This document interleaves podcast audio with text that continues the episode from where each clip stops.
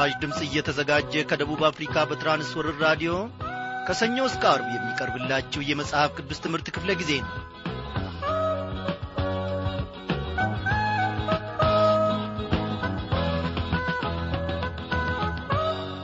እንደምናመሻችሁ በጌታ የተወደዳችሁ ክብራን አድማጮቼ እግዚአብሔር አምላካችን ቸርነቱን ዛሬም አብዝቶልን እንደገና ደግሞ በቃሉ ማዕድ በዚህ በራዲዮ ሞገድ አማካኝነት እንድንገናኝ ፈቃዱ ሆኗል ዛሬም ተከታታዩን የኦሪት ዘፍጥረት መጽሐፍ ጥናታችንን ከምዕራፍ ሰላሳ አምስት እንጀምራለን ወይም እንቀጥላለን ማለት ነው።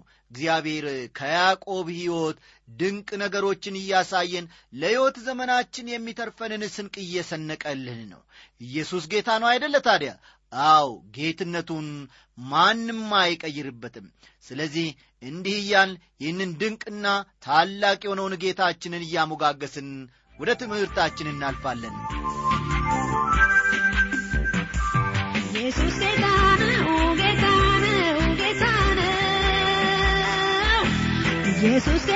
ነው ጌታ ነው ጌታ ነው።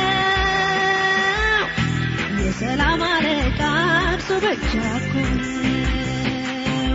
ኢየሱስ ንጉሥ ነው ንጉሥ ነው ንጉሥ ነው ኢየሱስ ንጉሥ ነው ንጉሥ ነው ንጉሥ ነው እስከ ዘላለም በዙፋኑ ላይ ነው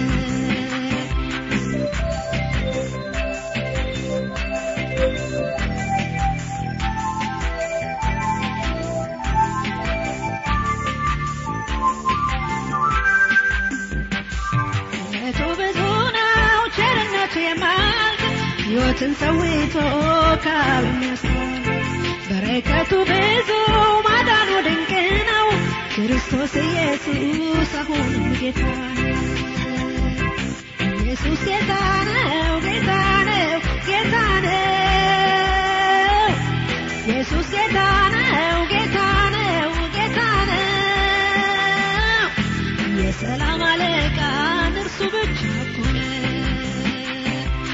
ኢየሱስ ንጉሥ ነው ንጉሥ ነው ንጉሥ ነው ኢየሱስ ንጉሥ ነው ንጉሥ ነው ንጉሥ ነው እስከ ዘላለም በዙፋኑ ላይ እህታችን ሂሩት በቀለ በዚህ ዝማሬ ስላገለገለችን ኖ ጌታ እግዚአብሔር ኑሮዋን አገልግሎቷን ይባርክ እያልን ወደ ጸሎት እናልፋለን። እግዚአብሔር አብ እግዚአብሔር ወልድ እግዚአብሔር መንፈስ ቅዱስ አንድ አምላክ እናመሰግንሃለን እናከብረሃለን። ስለዚህች ቀን እጅግ አድርገን ከፍ ከፍ እናደርግሃለን። በቃልህ ማድ ዙሪያ ሁላችንንም በዚህች ምሽት ደግሞ ከቁጥር ሳታጐለን በራዲዮናችን ዙሪያ አንድ ላይ ስለ ሰበሰብከንም እናመሰግንሃለን እግዚአብሔር አባቴና አምላኬ ሆይ ዛሬ ደግሞ አንድ ላይ በመሆን በመጠራራት በመመካከር እኖ ወደ እግዚአብሔር ደጃፍ መቅረብ ለእኛ መልካም ነው ብሎ ወደ ቃልህ ማድ የቀረቡትን ሁሉ በዚህች ምሽት እንድትባርካቸው ከቃልህም ታምራትን እንዲያዩ የልቦናቸውን ዐይኖች ጌታ ሆይ እንድታበራ እኔ ባሪያ ጸልያለሁ ለብቻው ያለውን ስለ ኑሮው ስለ ትዳሩ ስለ ሕይወቱ የሚያስበውን በዚህን ሰዓት በማጽናናት ኀይል ደርሰ እግዚአብሔር እንድታበረታው አለውልህ እንድትለው እንድጠግነው እኔ ጌታዬ ሆይ ወደ አንተ ማልዳለሁ። እግዚአብሔር አባቴና አምላኬ የባሪያን የኔን የኀጢአተኛውን ልመና ሁልጊዜ ትሰማለ እግዚአብሔር አምላኬ ሆይ በዚህ ጊዜ ደግሞ ሁላችንንም እንድትመለከተን ሕይወታችንን ኑሮአችንን በእጅ አደራ አሳልፈን እንሰጣለን። ጌታ እግዚአብሔር ሆይ በዚህች ምሽት ጌታ መንፈስ ቅዱስን ልከ ደግሞ ተናገረን አስተምረን። በምትወደውና ባከበርከው በቀኝህም ባስቀመጥከው በአንድ ልጅህ በጌታችን በኢየሱስ ክርስቶስ ስም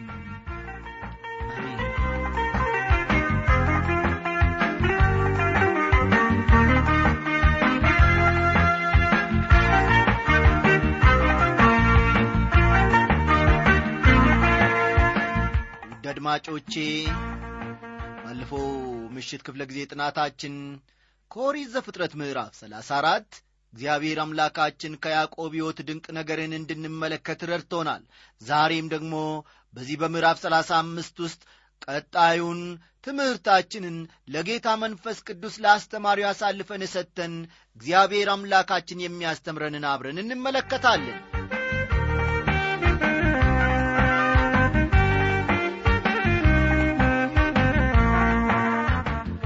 ወገኖቼ በእርግጥም በሰላሳ አራተኛው ምዕራፍ ውስጥ እስከዚህም በያዕቆብ ሕይወት ውስጥ ጎላ ብሎ የሚታይ ለውጥ አላየንም። አይደለም እንዴ? ይህ ደግሞ እውነት ነው። ቢሆንም በጥቂቱም ቢሆን የታየ ለውጥ ነበረ። አንድ ለውጥ በሰው ሕይወት ውስጥ በሚሆንበት ጊዜ ብዙ ሰዎች ያ ለውጥ የተገኘው በሰውየ ሕይወት ላይ ከደረሰበት አዝጊ ሁኔታ የተነሳ ነው ብዬ ከመናገር እቆጠባለሁ። ብዙ ሰዎች አንድ ሰው በሕይወቱ ውስጥ ደግሞ ልምምድ ከሌለው ከመጀመሪያውም በሕይወቱ ውስጥ ምንም ነገር አልነበረውም ብለው ያስባሉ። ይህ አባባል ደግሞ ከመጀመሪያውም ትክክል ስላልሆነ ነገሩ ውሸት ነው። አንዳንድ ሰዎች በሕይወታቸው ውስጥ በጣም አስጊ የሆነ የሕይወት ልምምድ አላቸው። እኛም ወደ ሕይወታችን ተመልሰን የዚህ ዐይነቱን የአስጊ ሁኔታ ልምምዶችን ልናይ እንደምንችል እርግጠኛ ነኝ።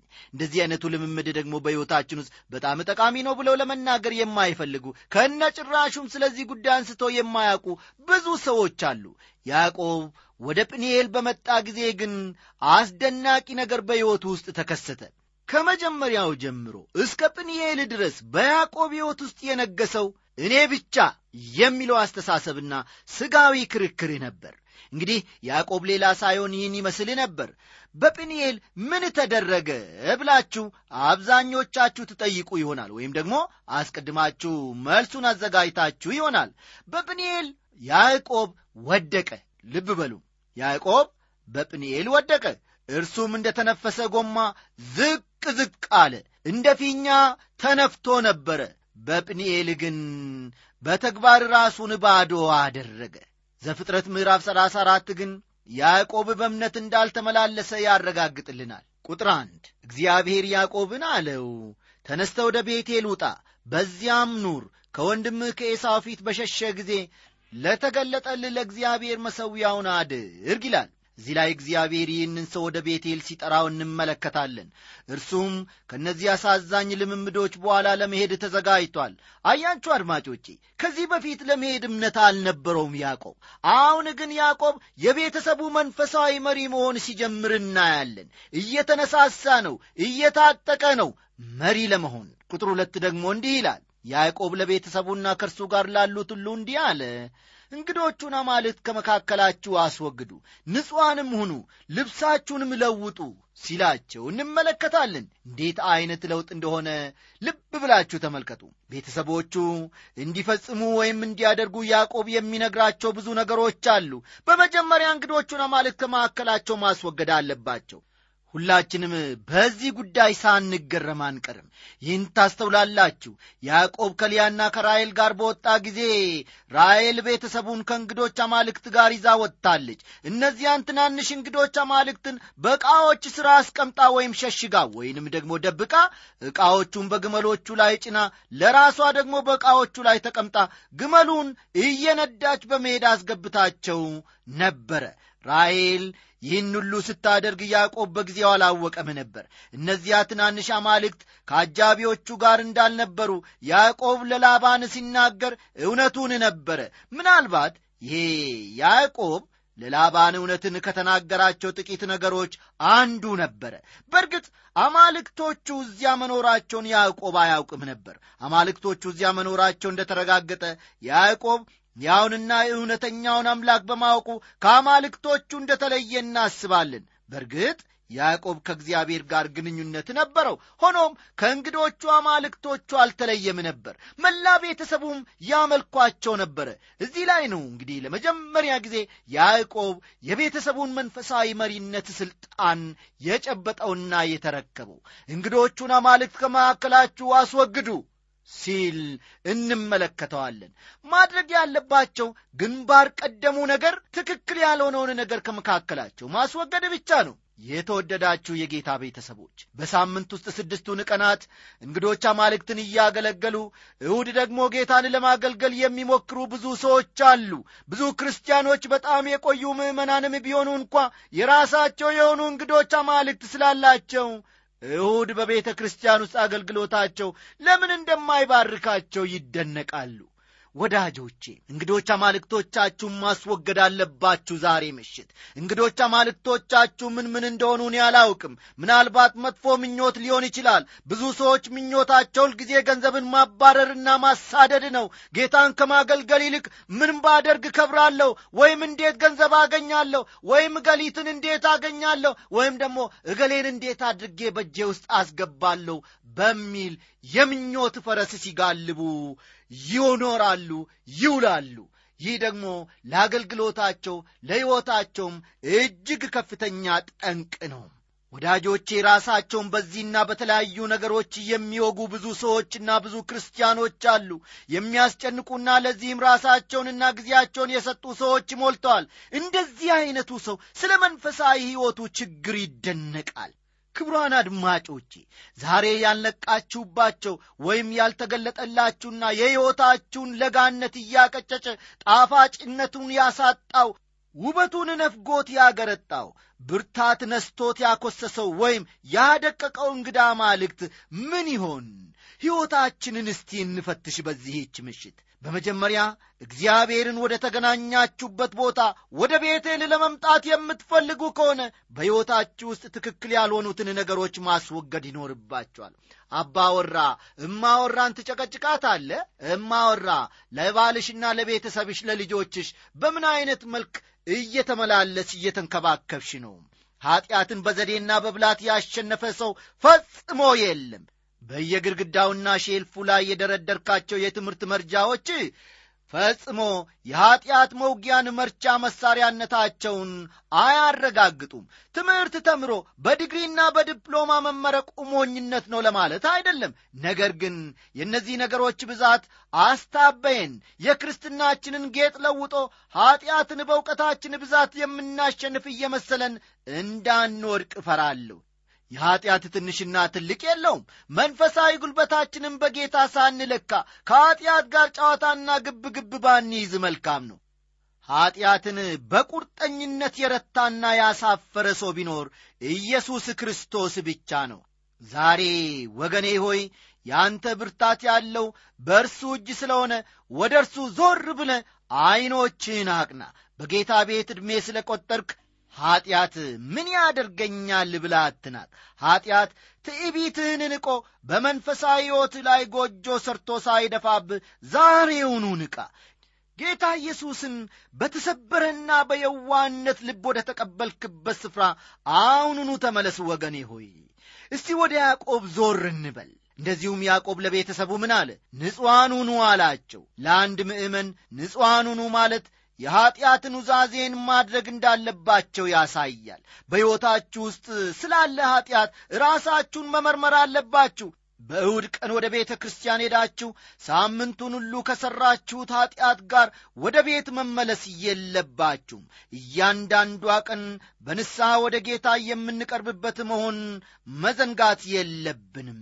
ውጫዊ ሰውነታችንን ታጥበንና ተቀባብተን ወደ ቤተ ክርስቲያን እንደምንሄድ ሁሉ በመንፈሳዊ ሕይወታችንም ንስሐ ገብተን የኀጢአትን ስርየት አግኝተን መንጻት መቻል አለብን። ኤሳው ጀርባውን ሰጥቶ ቤቱን መሥራት እንደጀመረ ሁሉ ያዕቆብ ደግሞ ቤተሰቡን ወደ ሻሌም አጓጓዘ ወይም ወሰዳቸው። ይህ የያዕቆብ ጉዞ አሳዛኝ ጉዞ ነበረ። ምክንያቱም እስከዚያ ጊዜ ድረስ ያዕቆብ በራሱ ጉብዝና ይተማመን ነበረ። ሴት ልጁ ዲና ተደፈረች። ወንድሞቿ ስምዖንና ሌዊም ኃላፊነታቸውን ወደሚቀበል ልዑል ወደ ሻሌም ከተማ ሄዱ ልዑሉ ሊያገባት ቢፈልግም ወንድሞቿ ግን ገደሉት። እንደ ነፍሰ ገዳዮች ቡድንም ሆነው የኤሞርን ወንድሞች ሁሉ አረደዋቸው ወደ ቤትም በተመለሱ ጊዜ ያዕቆብ ለልጆቹ በምድሬ ሕዝብ መሃል ምን ነው ስሜን አረከሳችሁ? አላቸው። ብዙ የመጽሐፍ ቅዱስ አዋቂዎች ያዕቆብ በሻሌም መስፈር በጣም አሳዛኝ ነገር ነው ብሎ ይናገራሉ። እኔም በከፊል እስከዚህ ድረስ ብቻ ከሐሳባቸው ጋር ይሄዳለሁ ነገር ግን አንድ ጥያቄ አለኝ። ያዕቆብ ለቤቴል ጉዞ ዝግጁ ነበርን የሚል እግዚአብሔር ሊሰጠው ላለው ልምምድ እርሱ ዝግጁ ነበርን ወይስ አይደለም? በምዕራፍ 34 ውስጥ እንደተረዳ ነው የተፈጸሙባቸው እነዚህ አሳዛኝ ነገሮች ሥጋዊ ብርታቱን በመተማመን የመመላለሱ ውጤቶች ናቸው ብዬ አስባለሁ። እኔነቱ እንደ ተነፈሰ ጎማ ጎሏል። ይሁን እንጂ ብርቱ የሆነ እምነቱ በእግዚአብሔር ላይ ፈጽሞ የጠነከረ አልነበረም ይህን የምንረዳው ወደ ቤቴል መሄድ ትቶ ወደ ሻሌም ከተማ በመሄዱ ላይ ነው። እነዚያ በሕይወቱ ውስጥ የተፈጸሙት አሳዛኝ ሁኔታዎች ያዕቆብ የቤተሰቡ መሪ መሆን አለመቻሉን ያሳያሉ። ያዕቆብ በቤተሰቡ ውስጥ ሊኖረው የሚገባውን ስፍራ ከቶ አልያዘም። በአጠቃላይ እርሱ የቤተሰቡ መንፈሳዊ መሪ አልነበረም። አስራ አንድ ልጆቹ ከብቶችን እንዲጠብቁ ማድረጉ ያዕቆብ አስቀድሞ ያልተዘጋጀበት ሥራ ነበረ። እንግዲህ ከደረሱበት ከእነዚህ አሳዛኝ ክስተቶች በኋላ ነበር ያዕቆብ በሕይወቱ ውስጥ የእግዚአብሔርን እጅ አይቶ አስቀድሞ መሥራት የነበረበትን ነገር አሁን ዘግይቶ ሲፈጽም ወይም ሲወስን የምንመለከተው። አዎ በኀጢአታችን ብንናዘዝ ኀጢአታችንን ይቅር ሊለን ከአመፃም ሁሉ ሊያነጻን የታመነና ጻዲቅ ነው የሚለውን ቃሉን ደግሞ ማሰብ መቻል አለብን። አንደኛ ዮሐንስ ምዕራፍ አንድ ቁጥር ዘጠኝ። እርሱ ኀጢአታችንን ይቅር ይለናል። እኛ ደግሞ መናዘዝ መቻል አለብን። ወደ ሦስተኛው ነጥብ ስንመጣ ደግሞ ወገኖቼ ልብሳችሁን ለውጡ የሚለውን ቃል እናገኛለን። በሌላ አነጋገር ከአሮጌ ልብሳችሁ ተለዩ ማለት ነው። በመጽሐፍ ቅዱስ ውስጥ ልብስ ስለ ባሕሪ ወይም ጠባይ ይገልጻል። ልብ በሉ። በመጽሐፍ ቅዱስ ውስጥ ልብስ ባሕሪን ወይም ጠባይን ይገልጻል። ብዙውን ጊዜ የፈረሰኛ ልብስ ለሚለብሱ ሰዎች ፈረስን የመጋለብ ጠባይ የእግር ኳስ መለያ ልብስ ለሚለብሱ ደግሞ ኳስ የመጫወት ልምድ ወይም ጠባ ያላቸው ብለን እንናገራለን። እንደዚሁም ደግሞ የእግዚአብሔር ልጆች ማንነታቸውንና የማንስ እንደሆኑ እንደ መስታወት የሚያሳይ ልብስ መልበስ አለባቸው። የእግዚአብሔርን ባሪ እየለበሳችሁ ነው ወይ ወዳጆቼ? የእግዚአብሔርን ባሪ በመልበሳችሁ በሥራ ቦታችሁ በትምህርት ቤታችሁ በጎረቤቶቻችሁ በሕይወታችሁ ውስጥ ትንሽ ከሌሎቹ ሰዎች ለየት ብላችሁ ታይታችሁ ታውቃላችሁን? አድማጮቼ ባህሪ ይለበሳል። አዎ ባህሪ ይለበሳል። ያዕቆብ ወደ ቤቴል ከሄደበት ቀን አንስቶ ለእግዚአብሔር መኖር ጀመረ። እስከዚያ ቀን ድረስ ግን ሕይወቱን ሙሉ ለሙሉ ለእግዚአብሔር ማስገዛቱ አጠራጣሪ ነበረ። በመጨረሻም ተነስተን ወደ ቤቴል እንውጣ ሲል ተግባራዊ እርምጃ መጀመሩን ያሳየናል። ቁጥር ሦስትን ተመልከቱ ተነስተንም ወደ ቤቴል እንውጣ በዚያም በመከራዬ ጊዜ ለሰማኝ በሄድኩበትም መንገድ ከእኔ ጋር ለነበረው ለእግዚአብሔር መሰዊያን አደርጋለሁ ሲል እንመለከተዋለን ያዕቆብን። አብርሃምና ይስሐቅ መሰዊያን ሰሩ አሁን ደግሞ ያዕቆብም ሊሠራ ነው። ክብር ለእግዚአብሔር ይሁን። ከእንግዲህ ያዕቆብ ለእግዚአብሔር ምስክር ይሆናል ወዳጆቼ።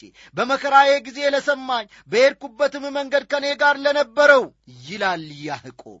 ይህ ያዕቆብ ያስታወሰው ነገር ወደ ቤቴል መሄድ ሲገባው ብቸኛና ቤቱን ናፋቂ ሆኖ ከቤቱ እንደ ሸሸና እንደ ወጣ ያደረገውን ድርጊትና በዚህም ሁሉ ውስጥ እግዚአብሔርም ከእርሱ ጋር እንደነበረ እያሰበ ነበር የሚናገረው። እግዚአብሔር ያዕቆብን እኔ ከአንተ ጋር እሆናለሁ አለው ዘመናትም አለፉ።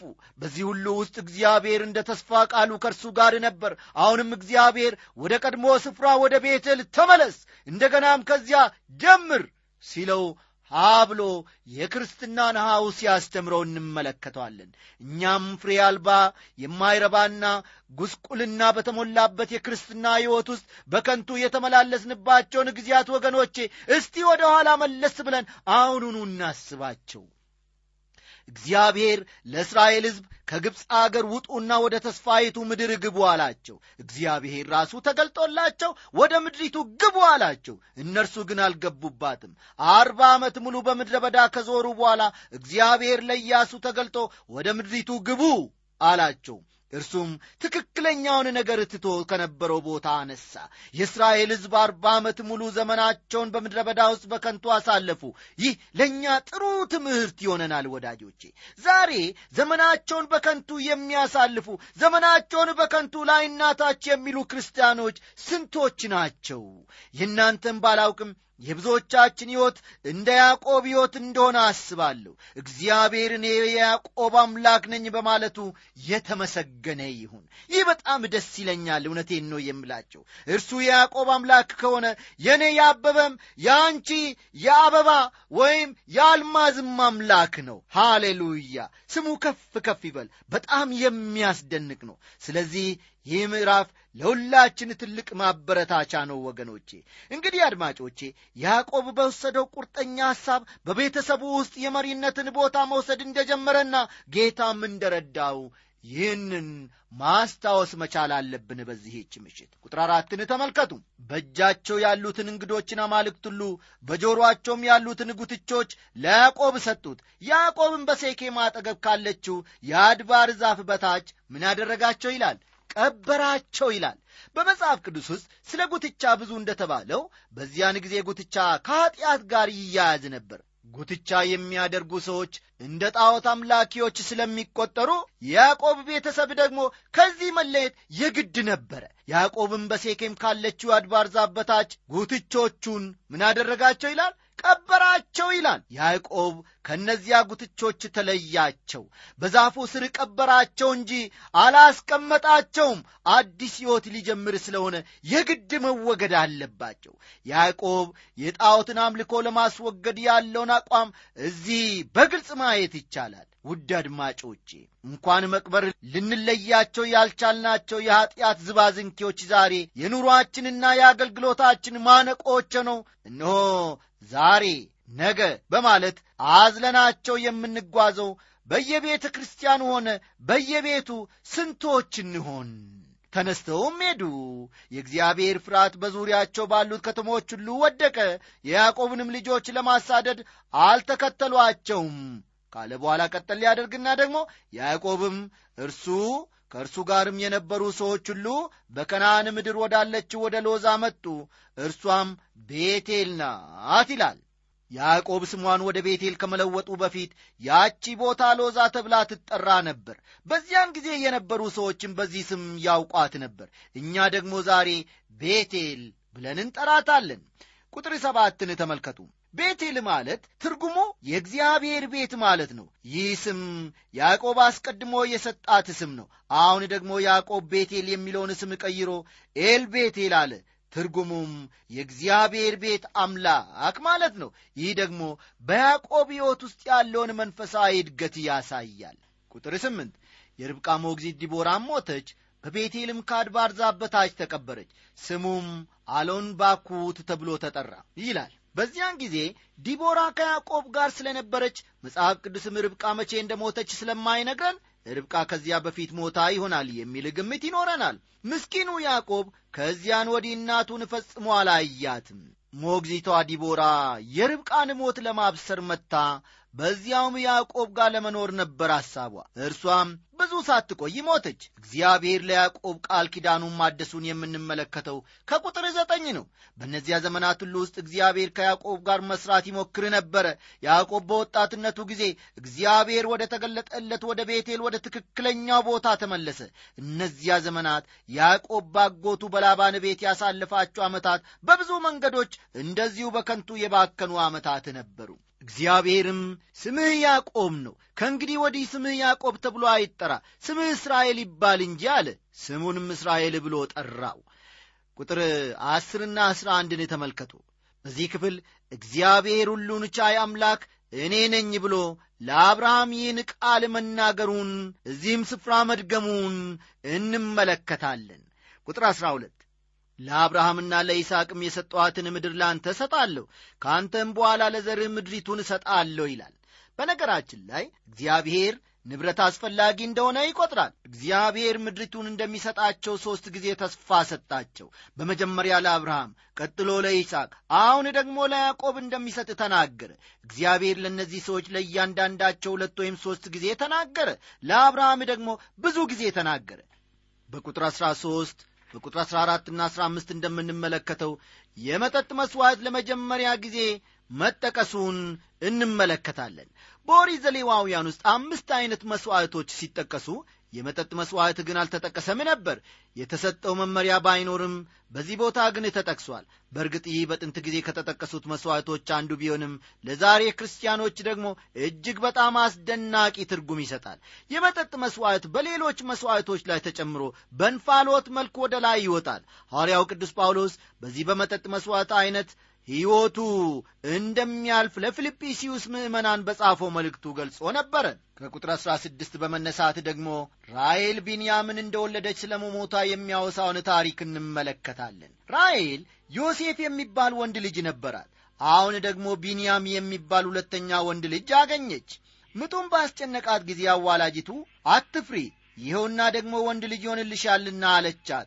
እርሷም ስትሞት ነፍሷ በምትወጣበት ጊዜ ስሙን ቢንኦኒ ብላ ጠራችው። አባቷ ግን ቢንያም አለው ይላል። ያዕቆብ ዮሴፍንና ቢንያምን ከሌሎች አብልጦ በመውደዳቸው የቀሩት ወንዶች ልጆቹ እንደ ቀኑባቸው ግልጽ ነው። ያዕቆብ ራሱ አባቱ ከሞላ ጎደል እርሱን ካገለገለው ሁኔታ አንዱን ከሌላው አስበልጠው ማየት የሚያመጣውን መራራ ውጤት በራሱ ቤት ተለማምዶ ስለነበረ ከልጆቹ መካከል ለዮሴፍ ማዳላቱ ትክክል አልነበረም። ዮሴፍን ምንም እንኳ ለመደገፍ ባልሞክርም እናዝንለታለን። ቢንያምን ቢያገኘውም የሚወዳት ራሔልን አጥቷል። ልጁ የራሔል የሐዘን ልጅ መሆኑ እውነት ቢሆንም አባቱ ቢኒኦኒ ብሎ አልጠራውም። ልጁ የያዕቆብ የሐዘን ልጁ ሳይሆን በእርጅናው ዘመን ተደግፎበት የሚራመድበት ምርኩዙ የቀኝ እጁ ልጅ ነበርና ያዕቆብ ሊያልፍበት ያለውን ታላቅ ሐዘን እንድንረዳ ስለሚረዳን ይህን ልብ ማለቱ በጣም አስፈላጊ ነው ለያዕቆብ የሐዘኑ መንስኤ የሚሆነው እያንዳንዱ ችግር የሚመነጨው ከራሱ ኀጢአት ነው። ወገኖቼ በሕይወታችን ውስጥ የሚገኙትን ትክክል ያልሆኑ ነገሮችን እግዚአብሔር ጥሩ ናቸው አይላቸውም ብሎም አያቅም ከእነዚህ ትክክል ካልሆኑ ነገሮች ጋር አብሮ መኖር እንደሚቻል እናስብ ይሆናል። ነገር ግን ያዕቆብ አብሮ ከኖረባቸው የበለጠ ከእንግዲህ ወዲህ መኖር የለብንም። ቁጥር 19ና 20 ስለ ራሔል ሐውልት ያወራሉ። ይህ ሐውልት ሙሴ ይህም መጽሐፍ እስከ ጻፈበት ጊዜ ድረስ ነበረ። ከዚያም አልፎ እስከ ዛሬ ድረስም አለ። እንግዲህ ወገኖቼ በቁጥር 21 ላይ እስራኤል ከዚያ መነሳቱን ድንኳኑንም ከጋዴር ግንብ በስተጀርባ መትከሉን እንመለከታለን። እግዚአብሔር ወዶና ፈቅዶ ለነገ ቢያደርሰን ደግሞ የያዕቆብ ልጆችን ስም ዝርዝር የይስሐቅን አሟሟት አክለን ተመልክተን የዚህን የምዕራፍ ሰላሳ አምስትን ትምህርት እናጠናቅቃለን። ለዛሬው እንግዲህ የተማርነው ትምህርት እግዚአብሔር አምላካችን ለሕይወታችን እንዲረባን አድርጎ በጌታ መንፈስ ቅዱስ አማካይነት ተናግሮናልና እንድንኖርበት ደግሞ እርሱ ይርዳን። አዎ ሁልጊዜ ሕፃን ሁልጊዜ ብላቴና መሆን አያስፈልገንም። አብረን ከኖርንባቸው ኀጢአት ጋር እንደ ያዕቆብ ፈጽሞ መኖር የለብንም። ምናልባት ጉስቁልና ያጠቃን ይሆናል። ምናልባት ደግሞ እንሰቃይ ይሆናል። ምናልባት ደግሞ በአንዳንድ ነገሮች እንታወቅ ይሆናል። ምናልባት እንዳሰብነው ብዙ ነገሮችን እንዳቀርነው ደግሞ ላይሳኩልን ይችሉ ይሆናል። ይህ ሁሉ ወገኖቼ ከምን እንደሆነ መረዳት መቻል አለብን። የእግዚአብሔርን ፈቃድ ማወቅ መቻል አለብን። ያዕቆብን ያስቸገረው በያዕቆብም ላይ መከራ ያመጣው አብሮት የኖረባቸው ኀጢአቶቹ ናቸው። እኔና እናንተ በእነዚህ ኀጢአቶቻችን ኖረን መጎሳቆል ፈጽሞ መክሳትና መኮሰስ የለብንም በሕይወታችን። እግዚአብሔር የፍሬ ሰዎች ያድርገን። ኀጢአታችንን ተናዘን በእግዚአብሔር ፈቃድ ውስጥ ገብተን የምንዘልቅና የምንራመድ ሰዎች ሆነን መገኘት መቻል አለብን። ኦ ጌታ እግዚአብሔር ሁላችንንም ይርዳ። ደናደሩ እያለ ስንሰናበታችሁ አድራሻችን ለመጽሐፍ ቅዱስ ትምህርት በራዲዮ 13 66 ነውና እንደዚያ ብላችሁ ጻፉልን።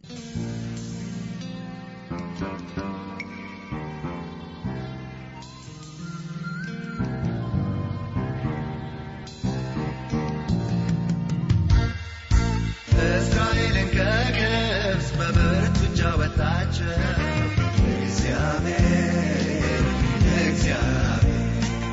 ጫማ ልብሳቸው ሳያልቅ በድንቅ የመራቸው። እግዚአብሔር እግዚአብሔር ዛሬም አልደከመም ያው ብርቱ ነው ኃይሉ።